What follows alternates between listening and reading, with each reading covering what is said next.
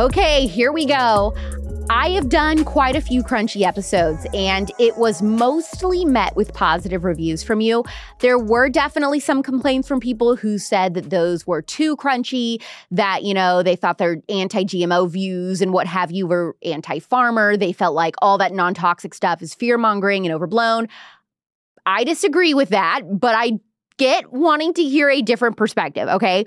So I found this fascinating guy who actually is one of the co founders of Greenpeace Canada. If you don't know what Greenpeace is, it's like a major environmentalist, pro climate change organization that basically makes Greta Thunberg look sane.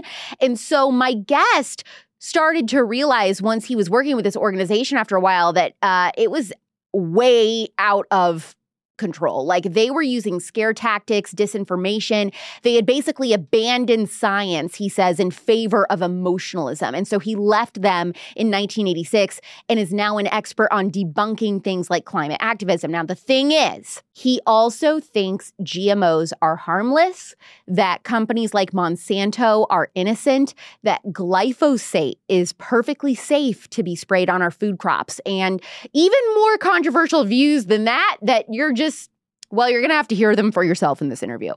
This episode will release the Kraken for sure. He has a new book out called Fake Invisible Catastrophes and Threats of Doom. Please welcome Dr. Patrick Moore to the spillover. Here's what makes me want to scream. Buying a new moisturizer, and it's either a terrible gel consistency that sits like really crappily under your makeup and everything just starts to pill and look separated, or it absorbs instantaneously. And then my skin is left feeling even drier than when I started. Now, I have purchased and tried everything. I'm talking, I mean, from like $9 to $300. And it wasn't until I tried the Nimi Skincare Hydrating Night Cream that I truly met my moisturizer soulmate.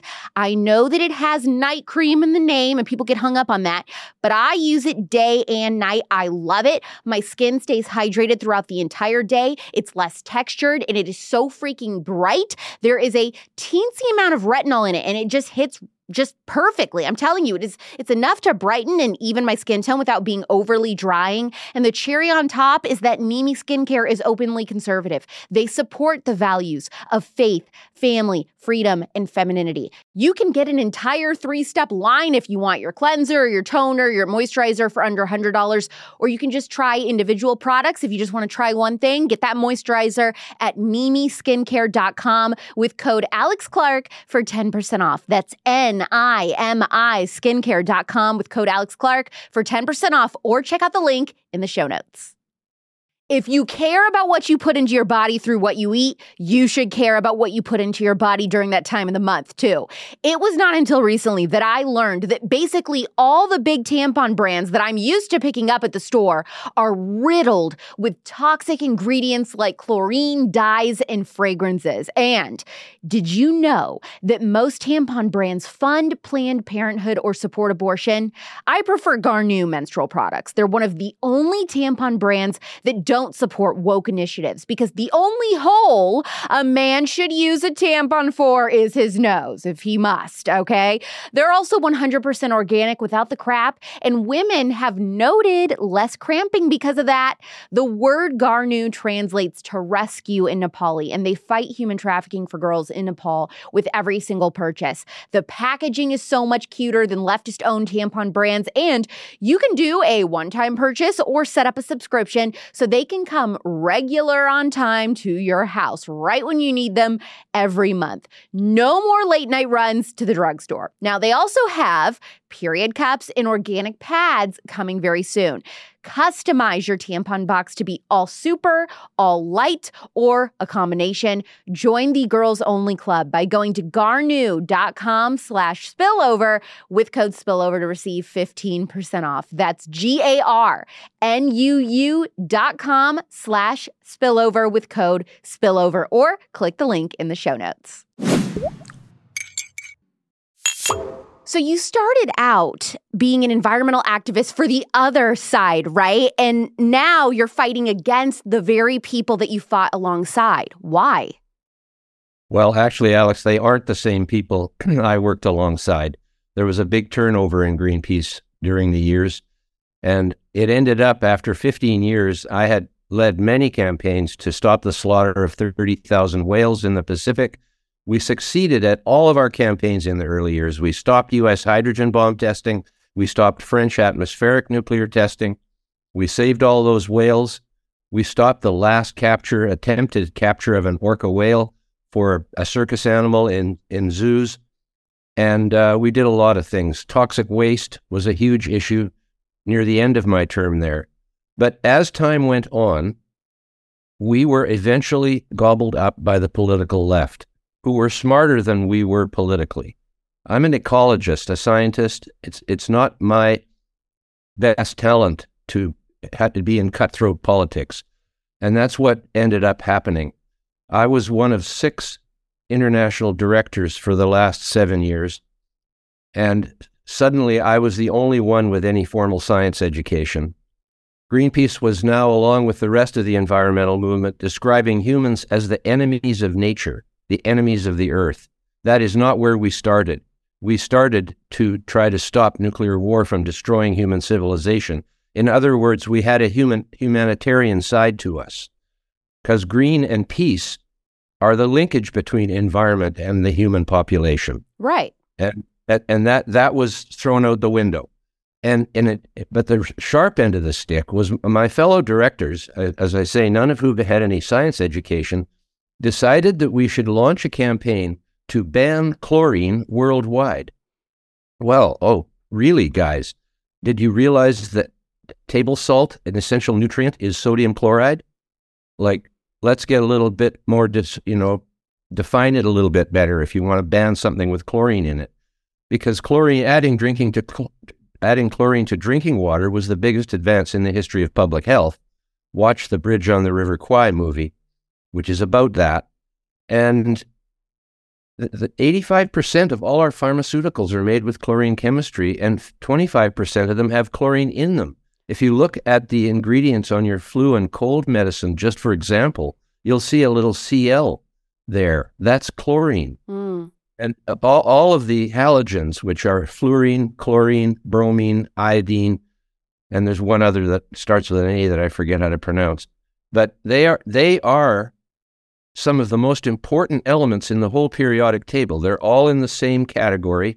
They're very powerful and very strong. So this became but, but, this became a huge concern for you that they're saying we want to ban chlorine. You're like, now wait a minute, this is a really important nutrient and ingredient in a lot of things in everyday life. Yes. Uh, so I, I had to leave. I had no choice. Uh, and I, and in a way, I was happy to because the organization had turned into something I didn't want to be involved with anymore. They were basically s- s- saying things that were pure misinformation, sensationalism, and fear mongering. And that is not where we started. I mean, we did start with the fear of all out nuclear war, which was a pretty real thing. Mm-hmm. And, and, and we helped to de escalate the Cold War at that time in the early 70s. The Vietnam War was raging. The, the, the, the, number of nuclear tests were at a maximum. The number of nuclear weapons being created were at a maximum. It all peaked then. And I we mean, were just. How, go ahead. How how profound of a moment was that for you to sit there and decide this is something that I've dedicated my entire life's work to, this organization, and now I feel this pull, I need to leave because it doesn't fall in line with my beliefs anymore? That's a really scary risk to take. Well, no, actually, I had already decided what to do next. Um, I grew up on the north end of Vancouver Island. My mother's father and three brothers were, were salmon fishermen fishing for wild salmon. And this was just when salmon farming was coming in. Norway had been very successful at developing this technique of farming salmon in pens. And I saw salmon farming as something that would be really interesting to get involved in. Like it's a whole new uh, culture mm-hmm. that nobody had ever done before. And it, it was brand new in British Columbia. And salmon farming for me satisfied all three of the Sustainable Development Goals, which are the environmental, the economic, and the social. Salmon farming gives work to people in coastal communities in remote areas where a lot of the labor had been lost due to the mechanization of the fishing industry, the forest industry, the mining industries, where, where people were out in small towns. So it, it had a social uh, benefit. It also had an economic benefit, but it but the in, in the it was a money making operation and, and, supported people in communities. Uh, uh, we've got a huge coastline in British Columbia. It's a fjordland just like Norway is and like Chile is. And that's where the biggest salmon farms are today. And it also has an environmental benefit in that it takes the pressure off the wild stocks. Everybody knows the ocean is overfished in many cases. I mean, it's the amount of fish being taken out of the ocean in the wild has not increased for the last 20 or 30 years. When I started our salmon farm in the mid 70s, there, there was only 5% farmed fish and shellfish in the global market. Now it's over 50%. And it's not just salmon, it's, it's t- tilapia and cod and many other species of shellfish. And this has been good for the health of people because seafood is generally very healthy. The Japanese diet and the Mediterranean diet prove that. And and it tastes it good. Also, it, it, tastes good, and it's taken pressure off the wild stock so that we can let them flourish a little bit more. And first thing that happens, I'm being attacked by Greenpeace for being a salmon farmer. Well, right, because the the green people, um, I'm just saying environmentalists in general, they really are into wild caught fishing, right? They don't like farm grown salmon and all that. Yeah, well, they're stupid. that that's the problem with them. Uh, if they they don't like farming, I mean, look what's happening now. Sri Lanka, they're starving to death because they've banned nitrogen fertilizer. I mean, the air is nearly eighty percent nitrogen. I know, and I want to get into. I really want to get into a lot of these lies. Your book outlines all of the fake invisible catastrophes and threats of doom. That's the title that we're told by climate activists. We're told that they're all inevitable. But despite the alleged inevitability, it seems like no one on the left can even clearly define what exactly climate change is. So, what is the actual definition? Well, climate change is a change in the average weather. Uh, and weather is a com- it has many components, of course. It's wind and waves and tides and rain and drought and sunshine and clouds. Uh, weather is a, it, it, in itself is an infinitely complex system, and we we of course are not able to predict it, it into the future for more than about five days accurately. Maybe two weeks we can get some of it right, but that's how complicated it is. You see, even the even the Intergovernmental Panel on Climate Change has admitted that it is impossible to predict future climate states. Really? They have said that in their own text. They bury it deeply in the big volume, and then when it comes to the one for people to read, they take it out. But the reason you can't predict the future of the climate is because it is multivariant. In other words, there are many factors involved, all of which are operating at different time zones levels and and then it's also non-linear. These things aren't just straight line uh, calculations. The, the, all of these factors are non-linear, which means they're they're not predictable in, in any way. And the most important one is they are chaotic. Mm. Chaotic means unpredictable. It, that that's the definition of the word chaotic. And the, the, the IPCC admits that the climate is nonlinear, multifactorial. Well, and I got to tell you, Dr. Moore, nonlinear sounds a lot like my dating life. yes. Well, I think it sounds like just about everybody's life because we, we, we, there is no crystal ball. It is a mythical object and they're behaving as though computer models are a crystal ball. When did this environmental activism really ramp up in the United States? When did you start seeing this change? If this almost became like a political issue all of a sudden?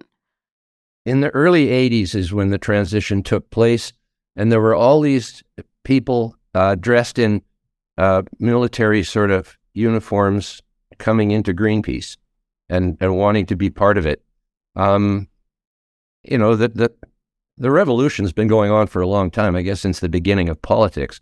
but this one is really dangerous. Why? Uh, th- this idea that we can actually end the use of 80% plus of our energy when we have nearly 8 billion people that depend on it every day for their existence. And then we come to agriculture. They forgot all about that. They forgot that nitrogen and natural gas are combined in a process called the Haber Bosch process. It was invented in the 1930s. And it allows us to make nitrogen fertilizer. It's a very complex process, and it won two Nobel Prizes for, for coming into being. Haber and Bosch each won a Nobel Prize. And the world depends now on nitrogen fertilizers for at least half the food that is being produced every year. And food is only about 50 days out. If you stopped growing food today, you'd run out of food in 50 days. The whole world population would. so and- we're 50 days away from chaos. Yes, precisely. And and and now the Netherlands, which is the biggest producer of food export into the rest of Europe, and now Belgium are talking about drastic reductions in the use of nitrogen fertilizer because it involves the production of carbon dioxide. Mm. Well, almost everything that that, it, that is good involves the production of carbon dioxide. yes, I have so Man, many questions the- about that. Cement manufacturing is 10% of our CO2 emissions. And agriculture is a big part of our CO2 emissions, and fossil fuels is the largest part Oh, fossil fuels. CO2 emissions. And that's shoved down our throats that that's evil and this horrible, terrible thing, too, which we're going to get into. Would it shock people to know what a salary is of an average climate change activist? Well, there's a lot of people making six figures, that's for sure. It's a very lucrative business these days. From what I understand, the anti fossil fuel industry, if you want to call it that, is twice as big as the entire f- fossil fuel industry. Whoa. in terms of the, the people that are talking about it and in the, in the political mix. Of course, the fossil fuel industry is a lot bigger than the environmental industry, but that's just money and, and fuel. Well, what is It's- it that these climate change activists really want? Like, let's just be honest here. Well, if you uh, understand exactly what they're asking for, they want the end of human civilization quickly. That appears to be, and that's when I go back to when they decided that humans are the enemies of the earth. It it, it it's like But they tell us they want to save humans. They tell us this is all about saving humans. So how could they? No, it's no, they they don't. They tell us it's all about saving the environment, not the humans. Whoa. Nobody okay. could say that that ending the use of eighty percent of our energy is going to save humans. Never mind ending uh, agriculture or cutting it in half. I mean, there, there, there's no way. But let me let me just describe to the audience the reason I call it fake invisible catastrophes and threats of doom. Nearly all the scare stories are based on things that are either invisible, like carbon dioxide, radiation, and the supposedly bad thing in GMO agricultural products.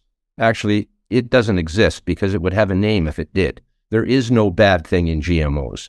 It's fake, invisible and fake, whereas radiation and CO2 are invisible but not fake. But you can make up any story you want about something that is in- invisible because people can't see it with their own eyes. Observation is the foundation of scientific discovery. And after you observe something, you go, wow, maybe this is causing that. Then you do it over and over again, which is really trying to make sure that you're not got an anomaly there, that it's not a fluke.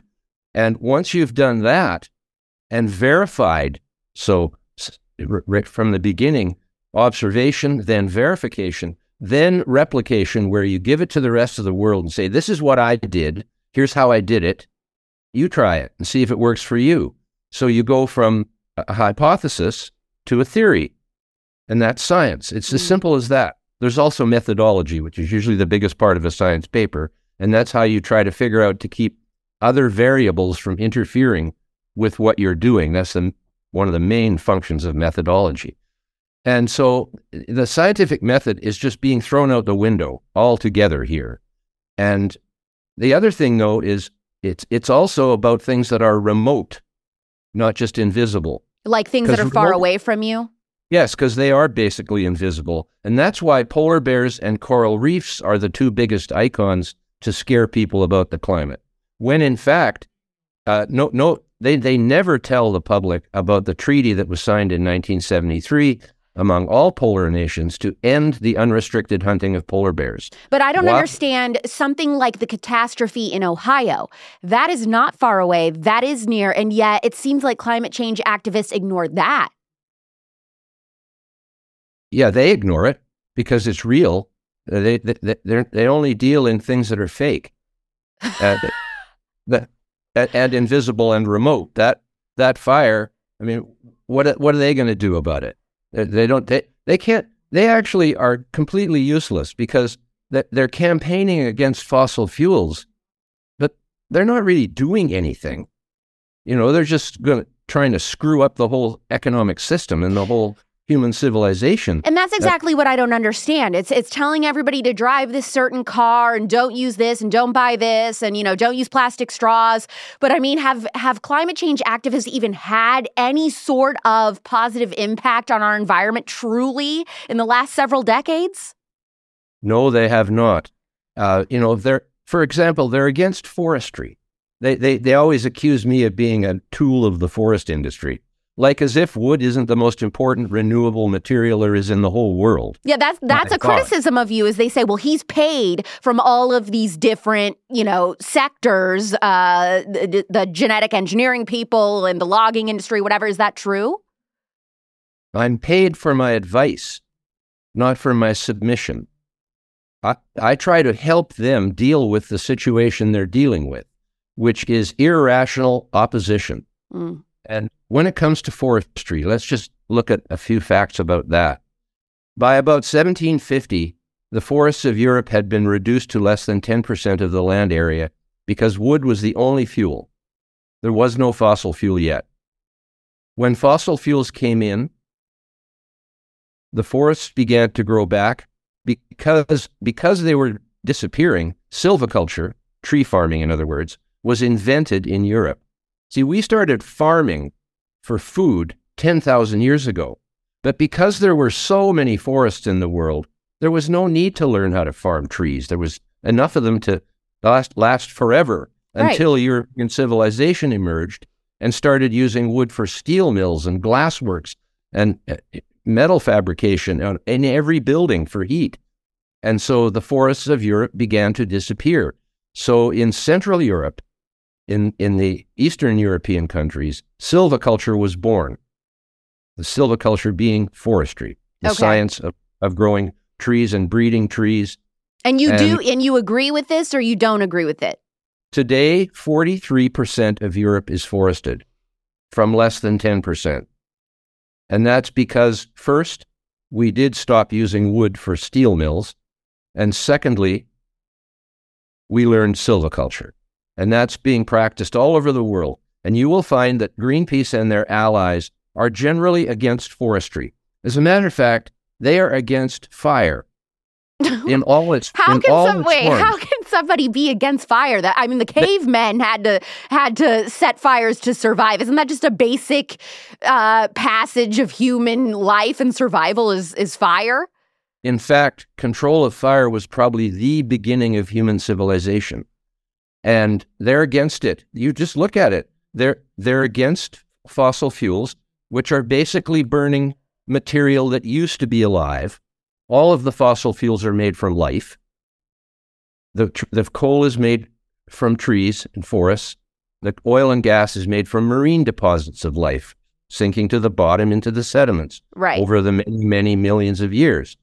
And so they're against that. They are against burning wood they are against burning waste. They are against fire. Period. it just seems like, I mean, you're right. Everything that they're so against, it, it, doesn't even make any sense. When you really look into it, it's just common sense. Why would you be against that? And you brought up fossil fuels. And could you explain, like you would to a kindergartner, what is a fossil fuel and why, what is it about them that is driving, you know, supposedly climate change? Well, fossil fuels are basically the remains of life that have lost their oxygen. So they are hydrocarbons. Uh, most of much of life is carbohydrates, which means carbon, hydrogen, and oxygen, like sugars, for example. And many of the parts of our body are made with hydrocarbons. There's proteins which have nitrogen in them, but also have hydrocarbon base as well. And the, the, the fact is is that every time we burn fossil fuels, all we are doing is putting carbon dioxide back into the environment where it came from in the first place. All of those hydrocarbons were made with life. And is that where the hangup is with these environmentalists is putting carbon dioxide back into the environment because they're so against CO2? No, but they behave as though it's something new. Okay. They behave as though we're adding more car- carbon dioxide to the environment when in fact all we're doing is replacing what was taken out over the millions of years. CO2 has declined by more than 90% in the long term of life on this earth, going back 500 million years when life exploded in the Cambrian explosion and then eventually came onto the land. During that 500 million years, CO2 has gone from 10,000 parts per million down to 180 during the most recent glacial maximum, which peaked 20,000 years ago. And we've come out of that into this interglacial period, but we're still in the Pleistocene ice age. This is the irony of what the we are in one of the coldest periods in the last 250 million years. I mean, it snowed in Hollywood. It snowed on the Hollywood sign. Exactly. And I'm, I'm about halfway to the North Pole, and it's like a freezing de- desert up here a lot of the time. So it, it is just ridiculous. And CO2 is lower now than it has been through almost the entire history of life. And so, if we got rid of fossil fuels like these environmentalists want, how would that negatively impact our life every day? Um, half of us would die. A very thorough paper by William Happer and Richard Lindzen and Gregory Wrightstone of the CO2 Coalition, all of which the Will Will Happer is the chairman Richard is a director. Greg is the CEO. I'm a director of the CO2 Coalition. It's by invitation only because we only want people who actually understand this to be involved in it. There's scientists, engineers, geologists. The whole thing about 93% or whatever it is of scientists agreeing with climate change is is absolute rubbish. It, How it, so? There is no, no, if you, well, when I, when you go on Twitter and you look at the replies to people who are talking about CO2 going to destroy the world, most of them are negative against these people. And and Twitter is supposed to be leftist in in in a majority. Yeah. There, people are afraid to talk about this. If you're employed in any kind of large corporation or even small corporation, or even if you're in sports, you cannot take the position that CO2 is good, which it is, because it's the basis of life. It is what we are made of. We are carbon based life. All life is carbon based. And the carbon all came from CO2. There's no other place to get it. We cannot eat coal, which is full of carbon. we cannot drink gasoline, which is full of carbon. We take in the CO2 that the plants took in to make themselves. I mean, the only reason there's any animals is because there's plants. Animals can't be here without plants. The plants are what take the CO2 out of the atmosphere and incorporate them into their bodies. And then we eat the plants or we eat the animals that eat the plants. It all starts with plants. I mean, there are a lot of there are a lot of moms that listen to my podcast. There's a lot of young women who want to be moms one day that listen to this podcast, and I think they really want to know once and for all: Do we really need to stop having kids because of the threat of overpopulation? No, and and that sorts itself out. Uh, the reason there are eight billion people now is because of fossil fuels and fertilizer. That's allowed us to make more food. Now, if the the way the environmentalists go at it is they just say, well, there's too many people. It's destroying the earth. So the best thing would be to ban ban the ability to make this much food. That's what their that's what their strategy w- will result in if if people panic and and agree with the idea that we should stop using fertilizer and that we should stop using fossil fuels. I just wanted to talk about plastic for a minute because that's one of the most egregious situations that we have is people wanting to ban plastic. The, the, the campaign against plastic is just a proxy war against fossil fuels because they are nearly all made from fossil fuels. They are solid materials that are made with fossil fuels rather than fuel. So, two completely different categories. But they act as though it becomes toxic when it goes in the ocean. Do they not? Seems yeah, they, they say it's gonna it's gonna ruin the coral reefs and everything. Yeah, yeah. Except why the do we sea wrap, turtles and the in the straws? We, why do we wrap and containerize all our food in plastic? But is that really what's best for us, though? Is that not a little bit toxic for human beings? non-toxic. No, it protects our food from contamination. That's why we do it. And when it, if it goes in the ocean, it's no different than driftwood. I mean, it looks different, but it's just something in the ocean. And there's nothing wrong with things drifting around in the ocean because lots of marine species benefit from this. Barnacles grow on them. I think that's going to be something really hard for people to accept. You saying that plastic floating around the ocean is is is good for for marine well, marine well, life. About, well, I'll give you the facts. There are millions of marine birds, albatross and all the others, petrels, millions of them. Every single one of those species of marine birds uses appropriately sized and shaped bits of plastic as a digestive aid for their chick and then for their whole life after they fledge and start flying around them by themselves. I've never heard that in my life. It's been going on for 50 years. And it's being described as, as dangerous by this, the, the Greens, saying that it'll hurt the birds. It, no, they're doing it on purpose. They're doing it because there's no pebbles in the sea. Land birds all use pebbles. You see, they birds have two two stomachs one like ours, which has acid in it for the softer stuff. But birds have no teeth, so they can't chew a squid up into bits. They have to swallow it whole. That goes in the gizzard, where bits of hard objects, including pebbles on land, but in the sea, they prefer pumice because it's it's it's uh, it's undersea volcanic rocks that float. So they, they look for appropriately sized and shaped pumice bits. But there's not always undersea volcanoes around. When there is, that's what they use.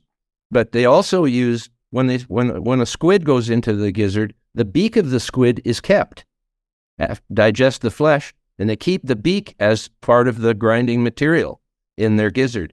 They also use hard bits of wood, and they use pieces of plastic.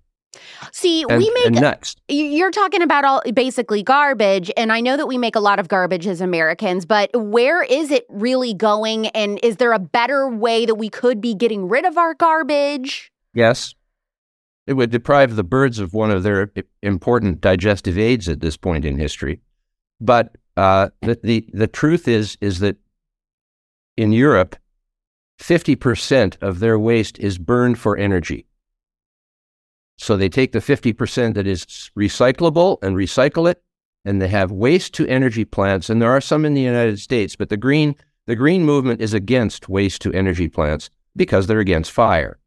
And so they don't want that to happen. But in Europe, there are no landfills in, in most of Western Europe. Germany, France, Sweden, they take all of their waste, paper, their combustible waste, because most of most glass can be recycled, most metals can be recycled fairly easily.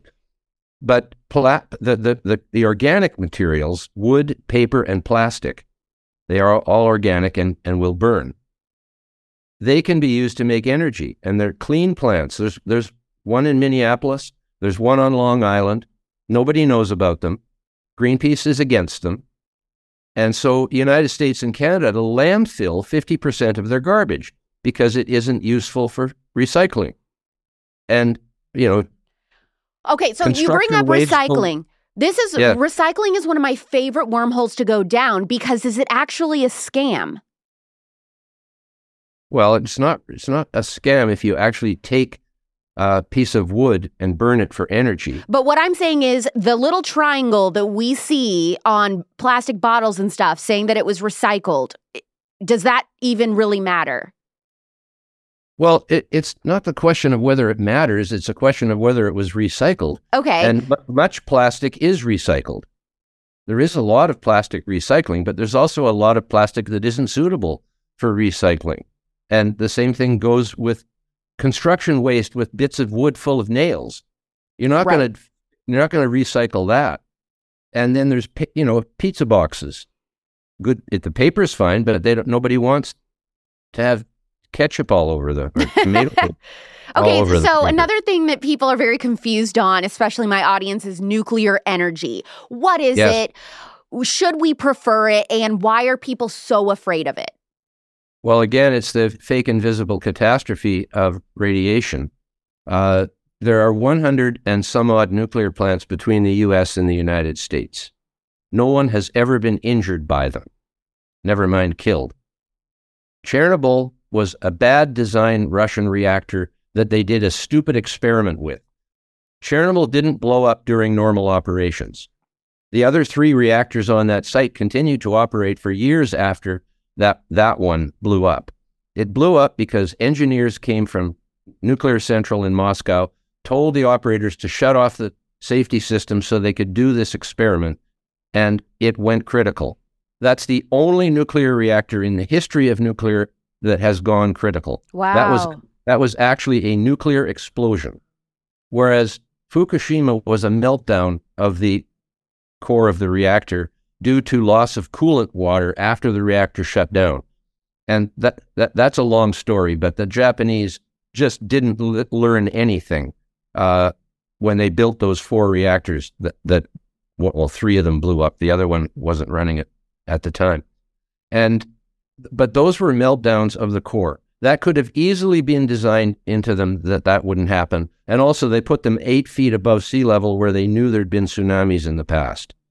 So it it, it was a, a you could call it a comedy of errors if it wasn't so not funny, but no one died from radiation in Fukushima or in Three Mile Island. No one was no one was even harmed in Three Mile Island, and no one had radiation a radiation related problem in Fukushima. They didn't need to evacuate all those people. They could have just said, "Don't grow any food in this area for a while." right. And but you but you're fine. The radiation background radiation is not high enough to be of, any harm. But the nuclear industry is regulated on the basis of, of of zero tolerance to radiation. Whereas in fact we're exposed to radiation every day. The sun is radiation. But if we started implementing more nuclear energy in the United States, uh, w- what would improve for us? Like, why is that important to be to be supportive of nuclear energy? Well, if you are in favor of reducing fossil fuels, it is by far the most effective way to do it. It doesn't work with wind and solar because they only work a third of the time. So you have to have fossil fuel backup for wind and solar. There's no way out of it. But with with nuclear energy, you have 24/7 power and all the shutdowns to refuel are planned in advance. It isn't as if the wind just stops like it does with wind energy. The wind and solar is one of the biggest wastes of money that has ever happened in the history of technology. Yeah, what's up with the wind farms? It's ridiculous. And now, well, what's up with the wind farms? They kill 85,000 large birds every year. The, the, the, the, the Fish and Wildlife, National Fish and Wildlife people have a bird morgue. I remember, they- you know, it's funny you bring this up because I remember President Trump bringing this up in a speech when he was Yeah. president, and everybody made fun of him for talking about how the wind farms kill birds. They were like, what is he talking about?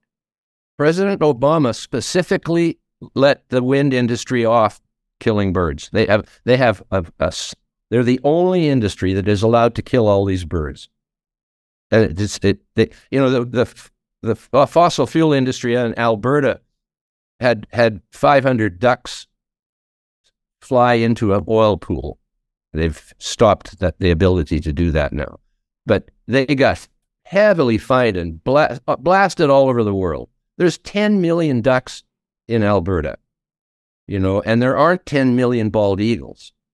But the wind farms are allowed to kill bald eagles with no penalty.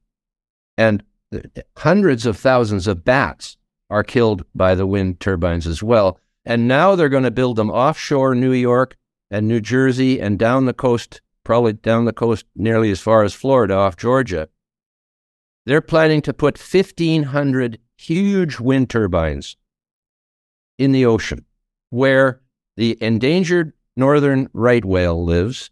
There's less than 400 of them left, and thousands of humpback whales. This so somebody's listening. So somebody's listening, and they they're like, "Well, I don't really care about the you know endangered animals, but how does how does wind farming affect farmers? What would you say?" Uh, well, lots of farmers make a lot of money with it because they can put them on their fields and still farm on on majority of the land and get a, a, a fee from the wind farm company for using their land. So that that's one of the reasons why it it it makes it possible for them to do that. But putting it in the ocean, all they need is federal uh, authority to do that. And whales are are sound oriented animals, and they're using sonar to map the bottom of this whole offshore area. But that's not the worst of it. You have to excavate a massive hole in the bottom of the ocean for the concrete. You can't just stick these things in the ground like a popsicle. They they're five megawatts of energy pushing on those towers. You've got to have a massive concrete base underwater, sunk into the earth. So it's all sedimentary type material. Got so it. for years, the waters will be muddied. And these are filter feeding animals. So isn't it ironic? Greenpeace sides with the whales, sorry, with Greenpeace sides against the whales and for the machines. Mm, yeah. Machines are not, are, are, whales are the largest animals that have ever lived on Earth by far. No animals ha- have ever been larger than that. Now, one chapter in your book that I have to tell you I vehemently disagreed with, and so I'm wanting to learn more, is your defended use of GMOs in our food and even Monsanto. Um, and I understand that using them allows us to grow more food more quickly. The FDA says that they're safe, but sometimes I think our gut instincts kind of tell us that something isn't right. And of course, the FDA has been wrong about a lot. I mean, they also co signed that Oxycontin wasn't addictive. So I don't see how there is a defense of GMOs, but I do want to hear you explain your view on this. Well, first, as I say, the thing that's bad in them hasn't got a name. There is nothing in them that is bad. And this has been proven that the European U- Union, where they're still illegal, did massive science research on this, more than anybody's ever done on food before in the history of the world. And they concluded that GMOs are possibly safer than non GMOs because they have been so much more thoroughly tested in trials. There's nothing in GMOs that you should be afraid of. You are a GMO. See, this is the use of language here. The, the, the Greens and the political environmentalists use language in propaganda ways. We are all genetically modified. We are not identical to our parents. And we could have mutations that happen aside from the genes you get from your parents. But are these not compromising nutrition? No, of course they're not. What?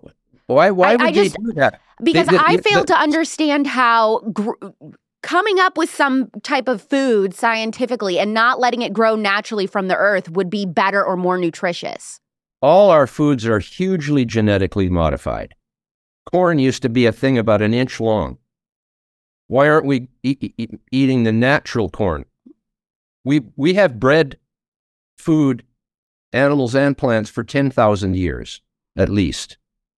And we have changed them into something completely different from anything in nature. What about those, how GMO? Those are genetic, they are genetically modified. But with that the GMO crops, how they have to use more herbicides and pesticides, uh, stronger no, ones don't. to test. Okay, they so you say they don't use more. They use less. They there there are the insect resistant GMO crops that don't need to have pesticide.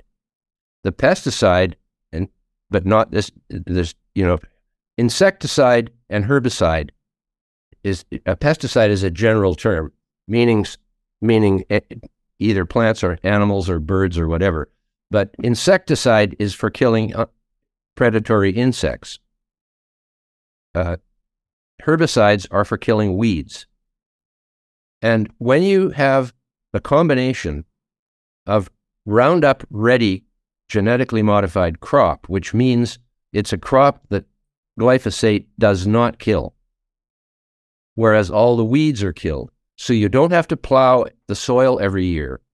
And that results in a very positive situation where the soil can, continues to build up rather than being exposed to the air every year and decomposing.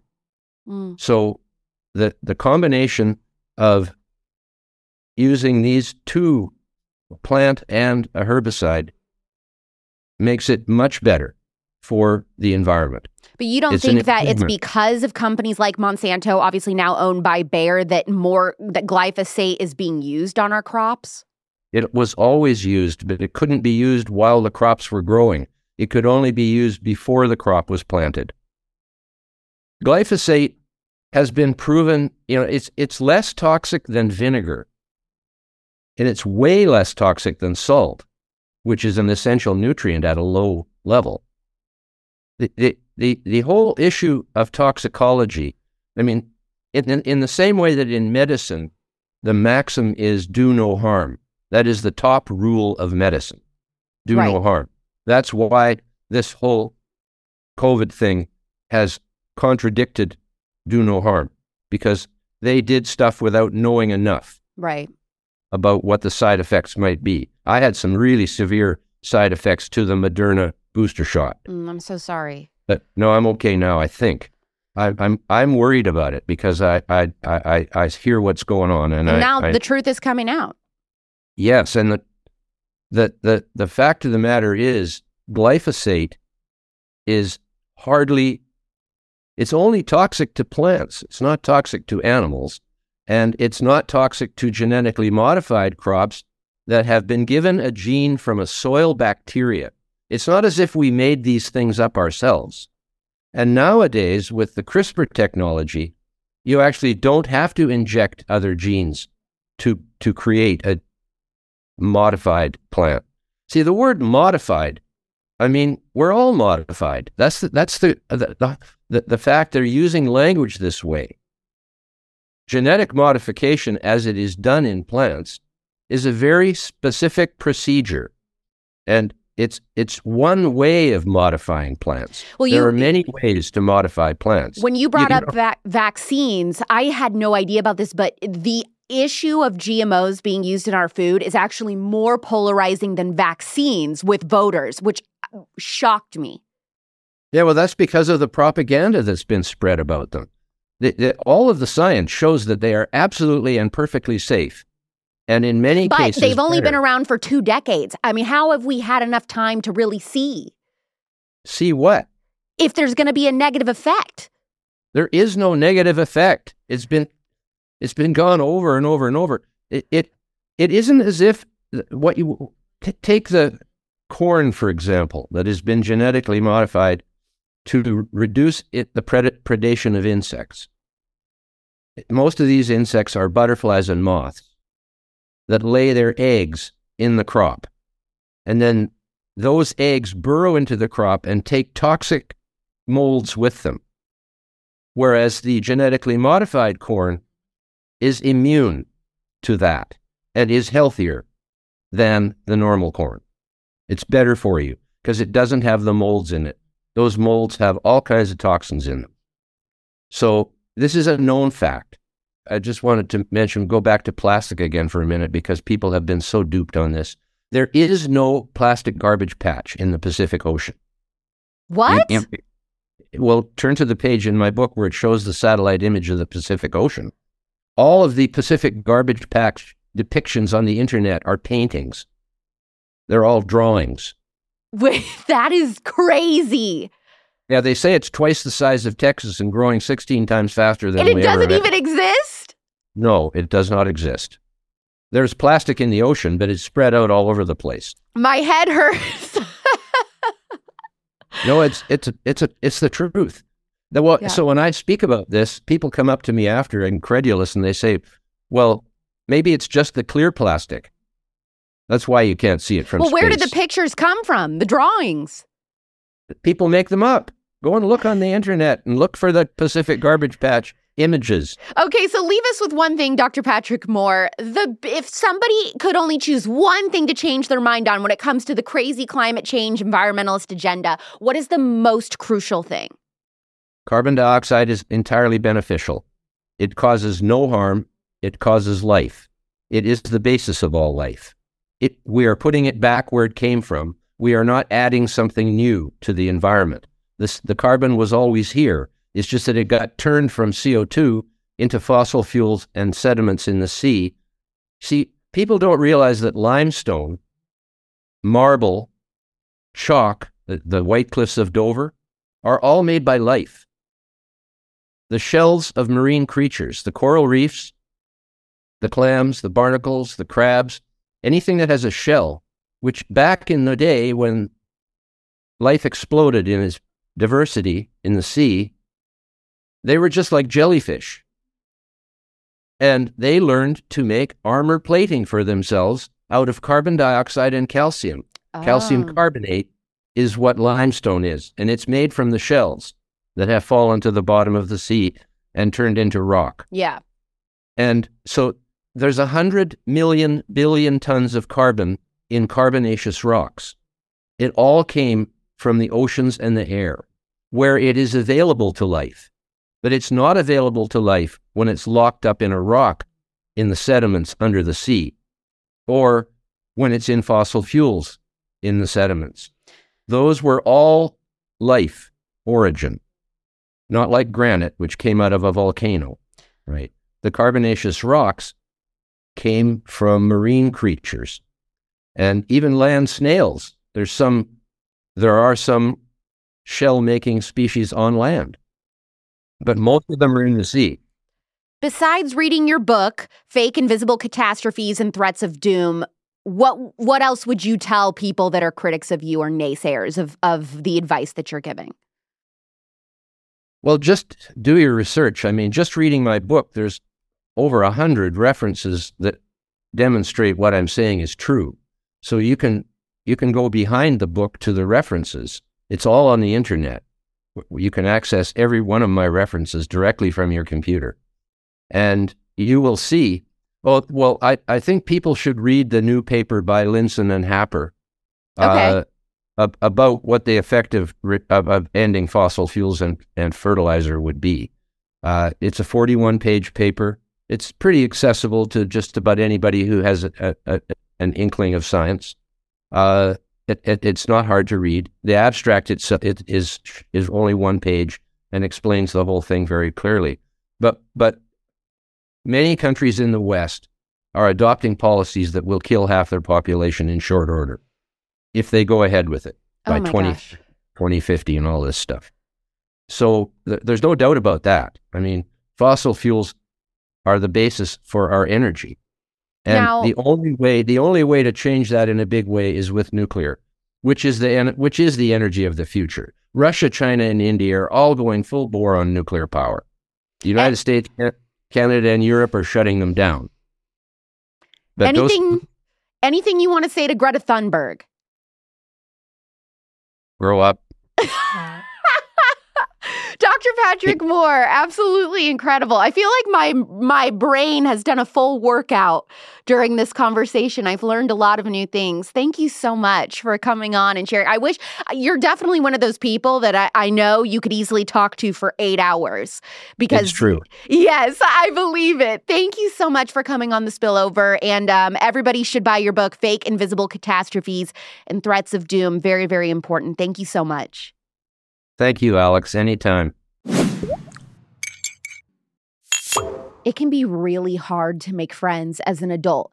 That's why Turning Point USA has made it easy for you with events like our Young Women's Leadership Summit. It is a massive weekend in Dallas from June 9th through 11th this year, where thousands of women get together from all over the country, all 50 states, to meet each other, begin lifelong friendships with people that share your views, and hear from the biggest females in the conservative movement. So far, some of the speakers that have been announced are Riley Gaines, Kaylee Kayleigh McEnany, Lara Trump, Erica Kirk, and Candace Owens. I speak to, and I'm focusing on the lies the feminist movement has told women for decades. So start putting together your 70s inspired outfits now and come to Dallas this June for the Young Women's Leadership Summit. Spots are not guaranteed. Go to tpusa.com slash YWLS with code POPLITICS for a discount. That's tpusa.com slash YWLS with code POPLITICS. All ages are welcome, but tickets are limited. Find the link in the description. You're gonna lose it when I tell you this. Some states have been working to make mRNA vaccines mandatory for their cattle and pigs. Good Ranchers has never and will never source meat from any farm that uses unapproved experimental treatments and medicines in their animals. This is precisely why I roll with Good Ranchers and only Good Ranchers. It just gets worse because most of the beef at the grocery store is coming from China. There are two options for you, okay? I'm just gonna give it to you straight. Either keep feeding yourself and your family who knows what that's full of who can really say, or place an order with Good Ranchers today to enjoy 100% American meat with 0% mRNA vaccine. You can take their pledge to the bank, or better yet, take it to your fridge. I'll give you three more reasons to subscribe to Good Ranchers, okay? Right now, you're gonna get $240 of free bacon in your first year. That is a pound and a half of American made and conservative owned bacon in every single box when you go to goodranchers.com slash Clark and use code Clark Plus. That code is going to get you $20 off any box. Whatever it costs to start your Good Rancher subscription at this very moment is what it will stay for as long as you're subscribed. You can lock in your price and avoid meat inflation with the Good Ranchers price lock guarantee. Enjoy the highest quality meat in America today with discount code Clark for $20 off any box. That's goodranchers.com slash Clark with code Clark or click the link in the show notes. Good Ranchers, American meat delivered.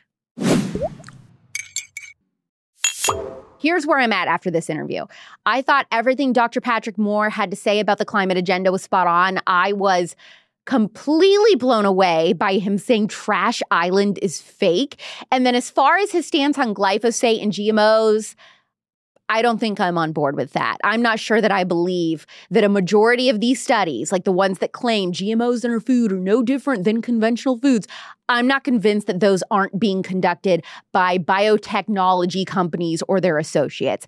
I don't see how anything man made could be better than God's design when it comes to natural food. Maybe I am alone on that. Maybe you listened to this interview with this guy and you were like, okay, compared to all of the really anti big food, crunchy people you've had on this year, Alex, this guy has me convinced the most. I don't think any of this stuff is bad. I think our worries are overblown. Um, or maybe you your mind was completely changed or you vehemently disagree and think everything he said was kooky. But I do hope that if you were one of the anti big food people that you feel satiated and satisfied by this interview. That's what she said.